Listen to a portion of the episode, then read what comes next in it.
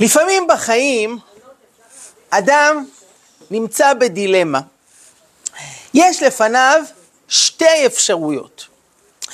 אפשרות אחת זה ללכת על כל הקופה. ואם הוא יצליח, הוא ירוויח בגדול. מצד שני, הוא גם עלול להפסיד את הכל. אפשרות שנייה, זה מראש ללכת יותר בקטן. משהו צנוע יותר, שרוב הסיכויים שבאמת אתה תשיג את זה, אבל זה קטן יותר. מה נכון לעשות? האם להסתכן ולנסות להשיג את הכל, כשאולי אתה תפסיד את הכל, או שעדיף מראש ללכת בקטן, ללכת על בטוח ולהסתפק במה שיש. תראו, הדילמה הזאת חוזרת באינספור צורות בחיים של האדם ובחיים של העם. ואני אתן פה כמה דוגמאות.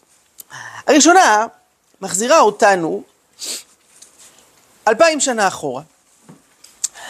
רבי יוחנן בן זכאי היה מגדולי חכמי ישראל. ובגמרא מסופר שכשהוא שכב על ערש דווי, היה לפני מותו, תלמידיו ראו אותו בוכה. אמרו לו, מה אתה בוכה? רבנו, עמוד הימיני, פטיש החזק, אתה, למה אתה בוכה? אז הוא אמר להם, תראו, אני עומד עוד מעט להסתלק מן העולם, ואני אגיע לשמיים, ויש לפניי שתי דרכים, אחת של גן עדן ואחת של גיהנום, ואני לא יודע באיזה דרך ייקחו אותי. זה מפתיע, נכון? מה, רבי יוחנן בן זכאי לא בטוח אם הוא יהיה בגן עדן? מילא, אם הוא יתלבט אם הוא יהיה בשורה הראשונה או בשורה השנייה, אבל זאת האופציה, גן עדן או גיהנום, איך יכול להיות? וייתכן שרבי יוחנן בן זכאי רומז בזה על אירוע שקרה כמה עשרות שנים קודם, ואני מזכיר, ירושלים הייתה נתונה במצור. המצב חמור מאוד, האויב מקיף את העיר, יש רעב. רבי יוחנן בן זכאי מצליח בעזרת תחבולה לצאת מן העיר, והוא פוגש את המצביא הרומאי. לא, נזכיר את כל הפרטים, המצביא הרומאי מאוד מתרשם מחוכמתו, ואז הוא אומר לו, אתה יודע מה, יהודי, יש לך אפשרות לבקש בקשה אחת. וכאן, רבי יוחנן בן זכאי עמד בדילמה גדולה. לכאורה, מה הוא צריך לבקש? את ירושלים. תחוסו על ירושלים, תוותר לנו הפעם. רבי יוחנן בן זכאי ביקש משהו אחר. מה? אז הוא ביקש שלושה דברים, את יבנה וחכמיה, אה, רפואות לרבי צדוק, שושלת של רבן גמליאל, והמצביע הרומאי אמר לו, קיבלת. מה הוא לא ביקש? את ירושלים. מה היה בסוף? ירושלים נחרבה ואלפיים שנות גלות, אנחנו יודעים את המשמעויות. למה באמת הוא לא ביקש את ירושלים? למה? שואל? כן. למה? שהוא התייחס למציאות כפי שהיא, הסתכל רק על המציאות, ומתוך בחינה מדוקדקת של המציאות, של המציאות, המסקנה שלו הייתה אולי נכונה. לא היה לו את המעבר. אבל למה? הרי מתבקש, ירושלים במצור, המקדש עלול להיחרב, למה לא לבקש את ירושלים? בקשה הרבה יותר מוצלחת, לא? אז היה לו חשש, שאם הוא יבקש את ירושלים, מה יגיד לו המצביא הרומאי? נראה לך? מה אני הלכתי אלפי קילומטר מרומא עד לפה, עם כל הצבא, רק בשביל לחזור בחזרה? עוף לי מהעיניים, כלום אתה לא תקבל. והוא היה מפסיד את הכל. רבי יוחנן בן זכאי העדיף ללכת בקטן, על בקשות יותר צנועות, והוא קיבל אותן. אבל, מאותו יום, ייתכן שהספק הזה ניכר בליבו. ומה אם טעיתי? ואולי, אם היה לי יותר אומץ, והייתי מעז, הייתי כן מצליח לשכנע אותו לחוס על ירושלים, והייתי מציל את המקדש, והייתי מונע את החורבן, האם יכול להיות שיום אחד כשאני אבוא לשמיים אחרי 120, יגידו לי, אתה אשם, אתה היית יכול להציל את ירושלים, אבל לא היה לך אומץ. אתה פחדת לגיהנום. מי יודע, אם שנים הוא לא התייסר בדבר, אה, האם בסופו של דבר הוא צדק או לא? האם התברר לו ברגע פטירתו מה נכון? זה נושא לשיעור בפני עצמו, לא ניכנס לזה עכשיו. אני רק הבאתי פה דוגמה לדילמה. האם אני הולך על הבקשה הגדולה, ואולי גם מפסיד את הכל, או שאני הולך בקטן. רבי יוחנן בן זכאי בחר באפשרות הקטנה יותר. תראו עוד דוגמה. אה, נחזור יותר לתקופה שלנו, לפני 120 שנה. הקונגרס הציוני השישי, הרצל מביא לשם הצעת אה, החלטה. אוגנדה. כרגע ארץ ישראל לא נראית ריאלית, בואו לפחות נפעל כדי שיקימו בית יהודי לעם ישראל באוגנדה. אם אנחנו נתעקש רק ירושלים, ירושלים, ירושלים, אנחנו בסוף נישאר בלי שום דבר. ובינתיים יהודים נרצחים ברחבי העולם, אין שום מקום מפלט, חייבים למצוא משהו קטן יותר. זה לא מה שהיינו רוצים, אבל זה גם שווה משהו. בואו נלך על אוגנדה. אה, אם הייתי מעלה את זה פה להצבעה, מי היית בעד? מי הייתה נגד? טוב, זה לא חוכמה עכשיו להגיד את זה, אבל אתם יודעות מה היה התוצאה בהצבעה? הרוב היו בעד. אז איך זה שאנחנו לא באוגנדה עכשיו, אתם שואלות? שלחו לאוגנדה משלחת לבדוק, היא חזרה אחרי זמן ואמרה, זה לא ריאלי, לא מסתדר, אז ההצעה ירדה מן הפרק. אבל בעצם, הדילמה הזאת, זה בדיוק באותה שאלה. האם אנחנו מתעקשים, אנחנו רוצים רק ירושלים. הולכים על הטוב ולא פחות מזה, כשהתוצאה יכולה להיות, אולי עוד איזה אלף שנה, אנחנו נמשיך עכשיו לחכות, ומי יודע מה בינתיים. או שאנחנו הולכים בקטן, צנוע יותר, נלך על אוגנדה, אולי עוד איזה 100, 200, 300 שנה, יהיו נסיבות אחרות ויהיה אפשר לדבר על ירושלים, וגם פה בחרו ללכת על האפשרות הקטנה יותר. בואו נראה דוגמה שלישית, ששם מישהו כן בחר ללכת על כל הקופה. 75 שנה אחורה. אנחנו נמצאים בתום המנדט הבריטי על ארץ ישראל, יש את תוכנית החלוקה, וצריך לקבל החלטה מה עושים. האם מכריזים על מדינת ישראל כאשר המשמעות עשויה להיות ההשמדה של העם היושב בציון, הרי זה מה שאמרו הערבים, אם אתם תעזו לעשות את זה, אנחנו נמחק אתכם. אנחנו אה, את מה שהיטלר לא עשה, אנחנו נעשה. ו... ובוא נגיד שהסיכויים היו לרעתנו, אתה רואה את הנתונים של הכוחות, מה היה לנו ומה היה להם? בואו, לא, אין סיכוי, אין סיכוי, זה כמעט התאבדות לעשות את זה. ובן גוריון שאל אז את הרמטכ"ל שלו, יגאל ידין, אם אנחנו אכן נכריז על מדינה ותיפתח מלחמה, מה הסיכוי שלנו לנצח? הוא אמר לו, 50-50. והוא היה מאוד אופטימי. אבל תבינו, מה זה אומר 50-50? 50 אחוז סיכוי שמנצחים, מי יודע באיזה מחיר. 50 אחוז סיכוי שמפסידים, מה זה מפסידים? זה לא מפסידים במשחק כדורגל והקבוצה מודחת מהמונדיאל, מה זה מפסידים? אה?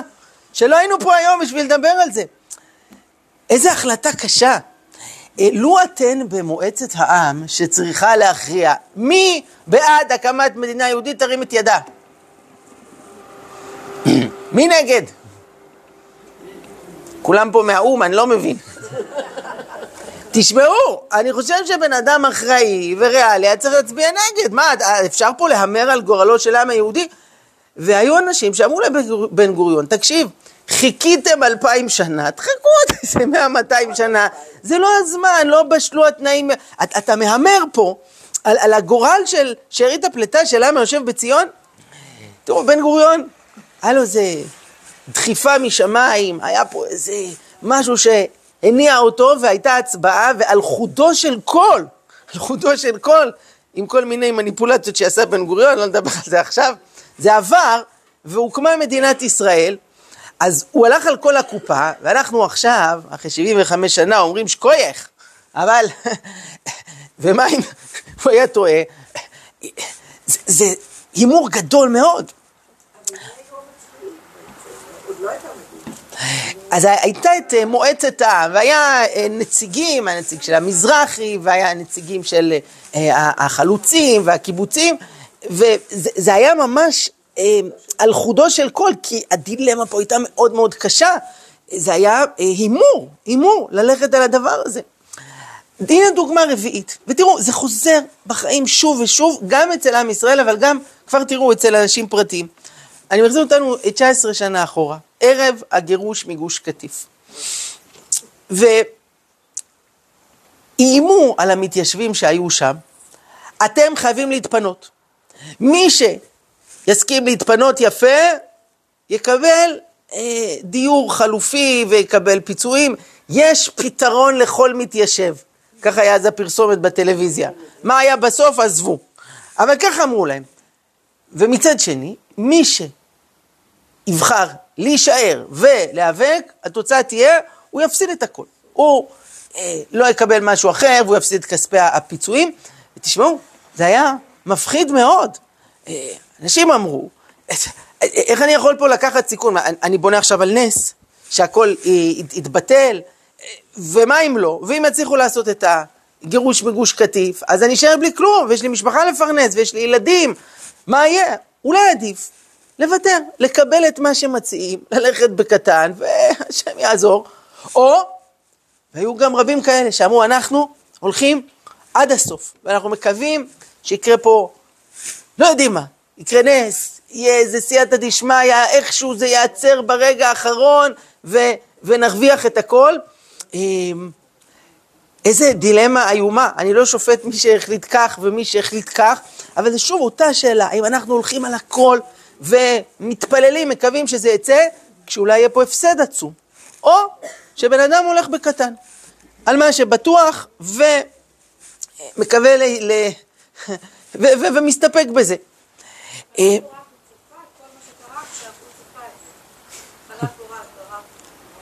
כן, כן, כן. הכל נכון, אבל בואו, תקשיבו, כל דוגמה פה אפשר אה, בלי סוף לדבר עליה, זה, זה, זה מה, מהחיים של עם ישראל היה פה דילמות מאוד קשות. אני אתן פה עוד דוגמה אחת שקשורה לכלל, ואז נראה משהו יותר ספציפי, אמ, וגם איך כל זה קשור לפרשת השבוע. סתם אני אספר פה היסטוריה.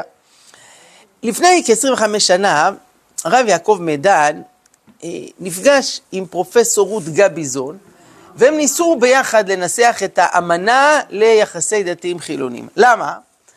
אה, מאז הקמת המדינה יש לדתיים ולחילונים תחביב לריב, להתווכח, מחלוקות קשות.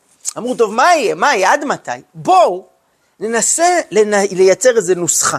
ניקח מישהו מהקצה הימני, דתי, שמרני, וניקח מישהו מהקצה השמאלי, ליברלי, חילוני, ואם הם ביחד יצליחו לייצר איזו נוסחה, שבעצם כל צד ינסה במקסימום ללכת לקראת השני, ודיברו על זה שהדתיים ילכו כמה שאפשר לצד החילוני בנושא של נישואים, החילונים ילכו לצד דתי בנושא של גירושין, יעשו קווץ' לכל הכיוונים בשביל לייצר פה איזושהי נוסחה. והם ישבו שבועות ארוכים וכתבו מסמך באורך של 300 עמודים. שעוסק בשבת ובנושא המעמד האישי ובנושא גיור וחתונות ועוד ועוד ועוד. טוב, מה יהיה סוף הסיפור אתם אה, יודעות, אה, אה, זה לא שזה פתר את הבעיות ומאז ועד היום אנחנו ממשיכים לריב ולהתווכח בינינו, אבל לפחות הם ניסו. ואחרי שהמסמך הזה הוצג, אז היו שטענו כלפי הרב מדן, איך אתה מעז? מה, אתה עושה פה אה, ויתורים אה, אתה פה עושה מסחר בתורה, בהלכה, איך אפשר לוותר על קוצו של יוד? אתה מאמין בתורה בהלכה, צריך ללכת עד הסוף, על כל הקופה, לא לוותר כלום. אבל מצד שני, יש פה גם חשש. קודם כל זה שאנחנו פה כל הזמן במלחמות ובקרע, זה לא טוב.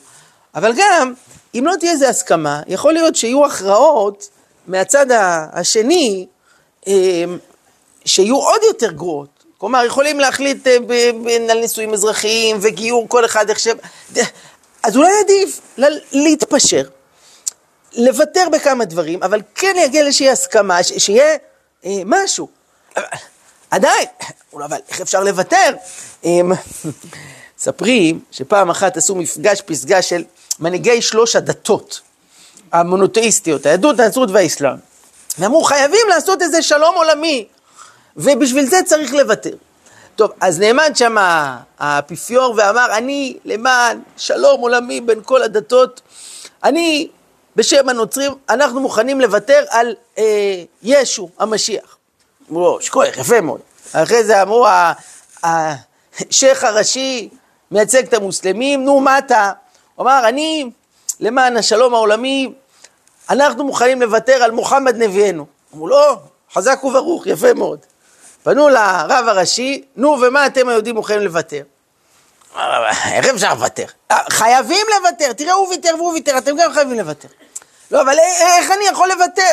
חייבים לוותר, לא יהיה שלום עולמי אם אתה תתעקש. הוא אמר, טוב, אנחנו היהודים למען השלום העולמי, אנחנו מוכנים לוותר על אמירת יקום פורקן בשבת לפני מוסף. עכשיו מספרים שכשהוא חזר בחזרה לארץ, אמרו לו, איך ויתרת? איך ויתרת על אמירת יקום פורקן? כן, טוב, אז זה בדיחה עלינו היהודים, שאנחנו לא מוותרים, והתוצאות בהתאם. בכל אופן, זה שוב השאלה, האם מתעקשים, זאת האמת, ככה צריך, אני הולך על הכל, ואולי תפסיד בגדול, או מוותרים והולכים בקטן. עכשיו תראו, יש לזה השלכות גם במישור האישי. למשל, אם בן אדם היה שכיר הרבה שנים, הוא פוטר מהעבודה, והוא קיבל כספי פיצויים, יש לו עכשיו איזה 200 אלף שקל. הוא עכשיו בהתלבטות מה לעשות. אפשרות אחת, הוא יכול להגשים חלום נושן ולהקים עסק עצמאי. הוא יהיה הבוס, אף אחד לא ינהל אותו, אף אחד לא יפטר אותו יותר. אה, עם כל המשמעויות אפשר גם להרוויח בגדול. מצד שני, מישהי פה אה, הייתה עצמאית פעם? זה גם סיכון גדול. הרבה מאוד מאלה שפותחים עסק אה, קורסים ומפסידים את הכל, ואז שיש לו קצת כספים, אז מה, הוא, הוא יאמר על הכל? אולי עדיף שימצא לעצמו עבודה כשכיר. בחברה אחרת, ככה יהיה סגור, יש לו משכורת כל חודש, ראש קטן, מה? אבל מה, אז עוד פעם אני אהיה שכיר, אז כל החיים אני אהיה שכיר, ומתי אני ארוויח בגדול? מתי אני אהיה הבוס? מתי יהיה לי סיכוי לפרוץ? מה הייתם אומרות לו? מה ההמלצה?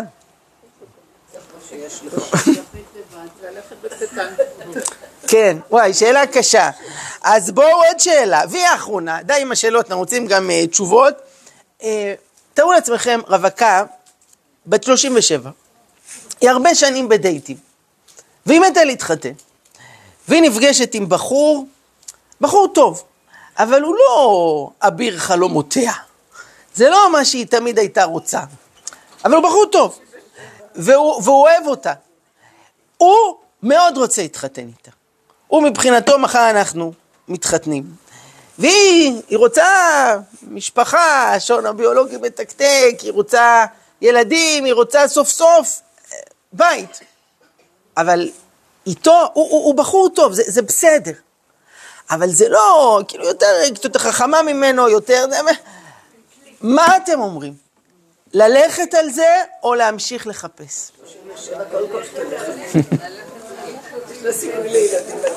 כן, מה? אז מה אם הוא לא גבוה ויש לו קרחת?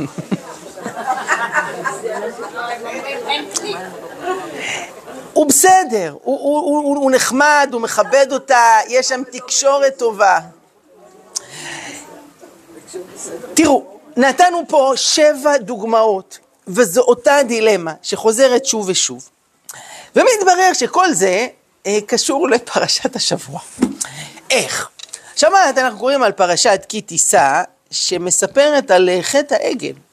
משה רבנו עולה לו אל הר סיני להביא את הלוחות, ובינתיים עם ישראל מתבלבל. הזמן חולף, משה לא חוזר, והם פונים לאהרון, ואומרים לו, קום עשה לנו אלוהים אשר ילכו לפנינו, כי זה משה האיש אשר אלינו מארץ מצרים, לא ידענו מה היה לו. אז המפרשים ניסו להבין מה בדיוק הם רצו, מה, זה היה ממש אה, עבודה זרה? ככל הנראה לא, זה לא היה עד כדי כך, אבל ודאי זה היה חטא חמור. ואהרון משתף איתם פעולה. הגמרא, והנה, יש לכם איזה דפון, אתם רואות? הגמרא במסכת סנהדרין אומרת כך, רבי אליעזר, בנו של רבי יוסי הגלילי, אומר, אסור לבצוע, וכל הבוצע הרי זה חוטא, וכל המברך את הבוצע הרי זה מנאץ, ועל זה נאמר בוצע ברך נאץ השם. אלא ייקוב הדין את ההר, שנאמר כי המשפט לאלוהים הוא. וכן משה היה אומר ייקוב הדין את ההר. נסביר, מה זה אומר לבצוע? כמו שבחלה אנחנו בוצעים אותה ל, ל, לשניים, לא הכל בצורה שלמה, אלא בוצעים את זה. יש את החצי הזה ואת החצי הזה. אז גם בדין יש, כי אנשים באים למשפט, אז יש מושג של אה, לבצוע, כלומר להתפשר. יש אפשרות לחתוך ולהגיד, הוא זוכה בכל הכסף והוא שום דבר. ויש אפשרות שנייה, והרבה פעמים בבתי משפט, אז השופט, הוא אומר לאנשים, תקשיבו, אנחנו יוצאים להפסקה, תנסו להסתדר ביניכם בחוץ, ש, ש, שלא, שלא אני אחתוך. והרבה פעמים אנשים מגיעים להסכמות, ויש היום מגשרים ובוררים וכולי וכולי. רבי אלעזר אומר, אסור לבצוע. כלומר, לעשות מין פשרה כזאת, הוא ייקח 60 אחוז או 40 אחוז, לא, צריך להיות אמיתי. אם יש פה משהו נכון, לא להתפשר, לא לוותר עליו, ללכת עד הסוף, יהא המחיר אשר יהא. והוא נותן דוגמה למשה. משה היה אומר, ייקוב הדין את ההר. זה ביטוי שמה הוא בא להגיד? יש פה איזה דין, יש פה הר, לא משנה, הוא ייקוב הדין את ההר. זאת האמת, לא לוותר במילימטר. אבל, תראו את ההמשך, אבל אהרון אוהב שלום ורודף שלום. הוא משים שלום בין אדם לחברו, שנאמר תורת אמת הייתה בפי ובשלום ובמישור הלך, איתי ורבים משיב מעוון. שימו לב, הוא מציג פה בעצם, יש שתי גישות. הוא, הוא אומר, רבי אלעזר, אסור לבצור, וזו דרכו של משה, אבל הייתה גם את דרכו של אהרון, שהוא היה אוהב שלום ורודף שלום, הוא היה הולך עם הבריות, והוא כן היה עושה בציעה, עושה אה, התפשרות. ויכול להיות שזה היה המניע של אהרון, שהוא שיתף פעולה איתם. הרי מה הייתה הדילמה באותו רגע? עם אומרים לו, אהרון, משה איננו, בוא, תעשה לנו אה, אלוהים אשר ילכו לפנינו. אפשרות אחת, שאהרון יגיד להם, קפצו לי, אני, תהרגו אותי, אני לא אעשה את זה. והם הרגו, כך חז"ל אומרים, את אה, חור, אה, אחיינו, שהיה הבן של מרים, אה, הוא נרצח על ידם כשהוא סירב, אה, הוא מחה בהם על הדבר הזה. אז אפשרות אחת שאהרון יגיד להם, אני מוכן למסור את הנפש. לא אשתף פעולה עם דבר שכזה, ואנחנו יודעים, יהודים בהיסטוריה מסרו את הנפש על האמונה שלהם. רק אז מה יהיו ההשלכות? מה שיקרה זה שהם יהרגו אותו, והם יעשו את העגל. ואז יהיה פה גם אשמה של רצח כפול, וגם יעשו את העגל. כנגד זה, אהרון יכול להגיד, יודעים מה? אני איתכם, בואו, תביאו. תביאו את הנזמים, תביאו את הטבעות, ומה הוא ינסה לעשות בינתיים? למשוך את הזמן, לעכב, לעשות לאט, ואולי גם הוא יכוון אותם, כן, הוא אמר חג להשם מחר, כלומר לעשות, להחזיק אותם, לשמור אותם, לקרב אותם, שהם לא ילכו ויתרחקו. אבל זה אומר לשתף איתם פעולה בדבר הזה. ואהרון קיבל פה החלטה. מה ההחלטה שלו? לבצוע. להתפשר שהוא הולך איתם. הוא לא יתעקש וימסור פה את, את הנפש, יותר נכון יהיה ללכת איתם. כשמשה ירד מן ההר, מה הוא אומר לאהרון? מה עשית? אה, מה עשה לך מה זה כי הבאת עליו חטאה גדולה? איך אתה עשית דבר כזה? איך שיתפת איתם פעולה? אחי, אני, אני לא מאמין. מי, מי צדק פה אה, בסיטואציה הזאת בסופו של דבר? אז רואים בהמשך, תראו בספר דברים, גם הובא כאן בדף, ובאהרון התענף השם מאוד להשמידו, ואתפלל גם בעד אהרון בעת ההיא. אומר פה רש"י, באהרון התענף השם לפי ששמע לכם, להשמידו זה כילוי בנים. וכן הוא אומר, והשמיד פריו ממעל. ואתפלל גם בעד אהרון, והואילה תפילתי לכפר מחצה, ומתו שניים ונשארו השניים. כלומר, במקרה הזה נראה שאחראי לצד משה, ולא היה נכון לשתף איתם פעולה. ואהרון שעשה את זה, הוא שילם על כך מחיר, שמה? שמתו שני בניו, כן. זה אבות אכלו בשר והבנים מתים, זה ממש... אה, כן, אז תראי, זה, זה קרה, זה קרה כשהבנים בעצמם עשו, עשו חטא. כלומר, זה אה, לא שהם היו פתאום ביום בהיר אחד, זה, זה, זה נפל עליהם.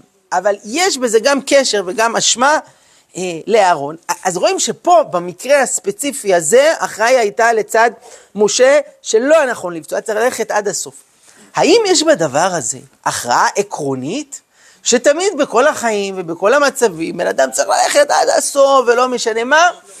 מסתבר שלא. ובאמת, השאלה הזו היא אחת השאלות הקשות בחיים. אין פה נוסחה שהיא עובדת תמיד.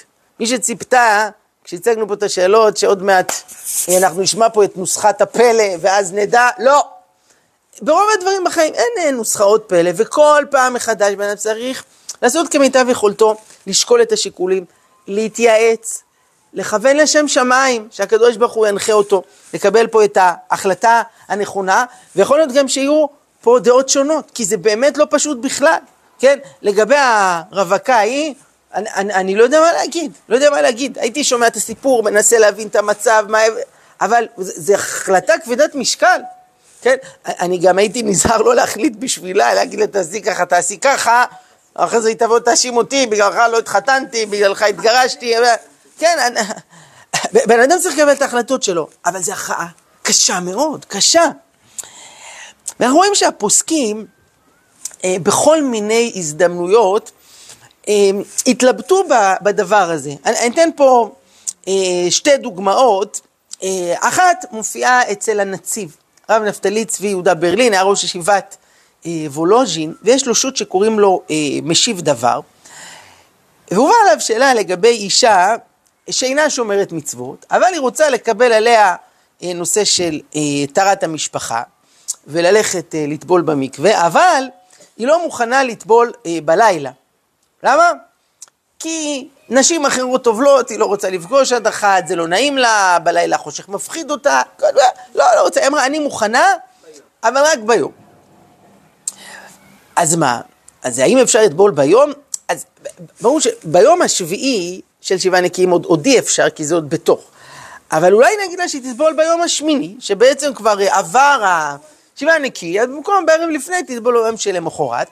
אז פה יש בעיה, יש גזירה של חז"ל לא לטבול אה, ביום, למרות שכבר הושלם הזמן שצריך להמתין, משום אה, סרח ביתה, ככה חז"ל מכנים את זה. כלומר, יש חשש שאם היא תטבול אה, ביום, אז הבת שלה שרואה אותה הולכת לטבול, היא תלמד מזה, אה, אפשר לטבול גם אה, ביום בעצם.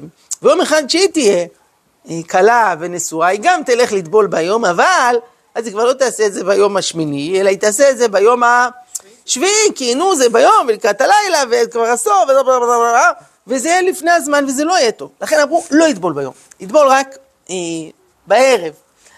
אבל פה יש אישה שאומרת, בערב אני לא טובלת, רק ביום אני מוכנה. והשאלה שם הייתה, האם, ועכשיו, אם היא לא תטבול, מה, מה המשמעות? שממשיכים לחיות ביחד בלי טהרת המשפחה, זה איסור כרת, זה דבר חמור. אחרת של הנציב הייתה אה, להורות שם לבלנית שתפתח לה את המקווה אה, ביום אה, ותטבול, ורואים את זה אה, לא מעט בהדרכות של הפוסקים לבעלי תשובה, ששם ממש מתפשרים איתם, תעשה רק את זה ורק את זה ורק דאורייתא ולא דרבנן אה, וכולי וכולי, ולא מתעקשים על, על כל הקופה. תקשיב, זאת התורה שעשה משה, זה מה שצריך לעשות, נקודה. לא, אלא לוקחים חלק, משם מנסים להתקדם הלאה. אז הנה דוגמה בפוסקים שמוותרים על, על אה, הלכות, על גזירות חכמים, כדי להיאחז במה שיש. לא הולכים פה על כל הקופה. עכשיו אתן דוגמה אחרת, יש בשו"ת אגרות משה, ששאלו את אה, רב משה פיינשטיין בארצות הברית, זה מופיע שם בחלק הרביעי בשו"ת, אה, היה שם רעיון אה, לעשות משהו לטובת הצעירים. היה סחף מאוד חזק של הצעירים היהודים לתרבות, לחברה הגויית, ואמרו אולי יקימו ליד בית הכנסת אה, מועדון, מועדון ריקודים ששם יהיה מסיבות, ויש שם ריקודים, ויהיו שם בנים ובנות וכולי, אבל ככה לפחות נרוויח שהם יהיו אצלנו, ולא שהם ילכו לעיר, ייסעו שמה בליל שבת, ועם כל הפריצות, ועם כל הגויים, והתבוללות והכל, לפחות יהיה פה משהו ג'ויש. מצד שני, אז אנחנו פותחים פה, ליד הבית כנסת, מועדון ריקודים, בחורים ובחורות ביחד, ואני כבר לא זוכר אם זה ידובר גם בשבת זה פתוח, אבל, אבל בכל אופן, ודאי יש בזה בעייתיות. מצד שני, אם אנחנו לא נעשה את זה, אז, אז, אז הם ילכו עכשיו לזה של הגויים, אז, אז מה יהיה? ורב משה פיינשטיין אמר, אה, לא להקים, לא לעשות את זה. אז אפשר להגיד שיש פה גם אה, גישות שונות אולי, בינו לעומת הנציב שראינו קודם, אחד הולך בדרך של אה, אהרון, אה, אוהב שלום ורודף שלום ועשה פשרה, ואחד הולך בדרך של משה, כן, מכיר אגרות משה, רבי משה פיינשטיין, ייקוב הדין את ההר, מה זה? אנחנו נקים מועדון שרוקדים בזה ביחד, עושים פה פריצות, לא יעלה על הדעת. ויכול להיות שיש כאן עוד הבחנה בין הדברים.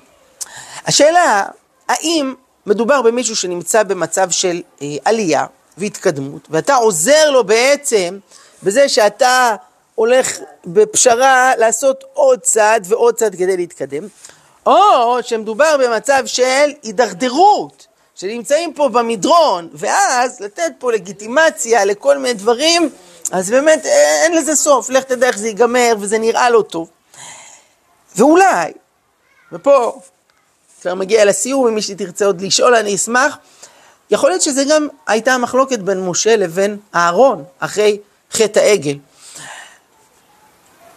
משה רואה פה תהליך של הידרדרות. העם הזה, מאז שיצאו ממצרים, כל הזמן תלונות, ועושים בעיות, ועכשיו גם לעשות חטא העגל, זה, זה, זה הידרדרות, זה מדרון חלקלק, היה אסור לוותר להם, היית צריך להתעקש, אתה לא מוכן לשתף פעולה.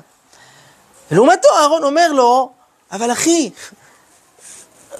סבלנות, הם רק אתמול יצאו ממצרים, מסכנים היו עבדים, עכשיו צריך לעזור להם צעד אחרי צעד, לטפס, זה נכון שהיה מתן תורה, אבל תקשיבו, זה היה נורא מהר.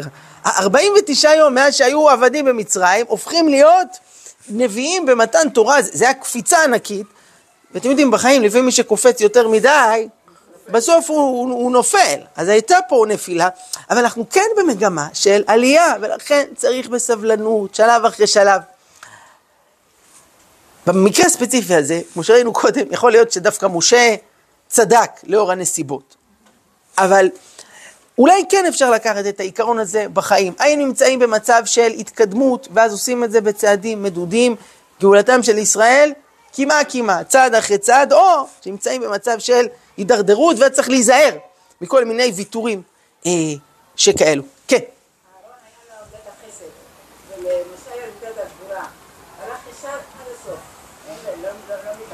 כן, אז יכול להיות שזה גם קשור לאופי שלהם, ואולי זה מה שהגמרא אומרת, שם אוהב שלום ורודף שלום, משה ייקוב הדין את ההר, ויש צד כזה במציאות ויש צד כזה. והמשימה הגדולה זה בחיים לעשות את השיקול כמיטב יכולתנו, כי כאמור אין פה נוסחה. וכמו רבן יוחנן בן זכאי, גם אחרי שהוא הכריע, הוא כל החיים שלו היה פה בדילמה, צדקתי או לא צדקתי, כי השאלה היא באמת גדולה, כן. אני מבינה בעצם שאין אמת אחת. האמת היא תורה, לא, אין אמת אחת מבחינת, התורה היא אמת אחת, אבל בדעות שאתה אומר, הוא עושה ככה, אין אמת אחת, צריך לבדוק. אני מפחד מהמשפט הזה, אין אמת אחת, כי זה עושה אסוציאציות לתפיסה הפוסט-מודרנית שלא אין אמת אחת, שאין אמת. הכל זה עניין של נרטיב ונקודת מבט, והתפיסה היהודית היא... כן, כן. אז התפיסה היהודית היא שמשה אמת ותורתו אמת, יש אמת, אבל זאת אמת גדולה ומורכבת. שימי לב, אפילו במילה אמת, יש פה את האלף, את המם ואת התו. כלומר, יש כאן משהו גדול ומורכב. לעומת השקר, מה זה שקר? זה שלוש אותיות שהן סמוכות זו לזו, נכון? שין, קוף וריש. אמ, זה, זה, זה פינה, זה, יש בזה נקודה, אבל זה בקצה. והאמת היא, היא קולט, אבל... נכון, אז אני אומר, ב, בתוך האמת הגדולה נמצאים גם משה וגם אהרון. יש פה את הגבורה ואת החסד, יש פה את הדין ויש פה את השלום. ובחיים בן אדם צריך לעשות את המחשבה ואת השיקול ולכוון לשם שמיים ולהתפלל להשם, שינחה אותו בהחלטה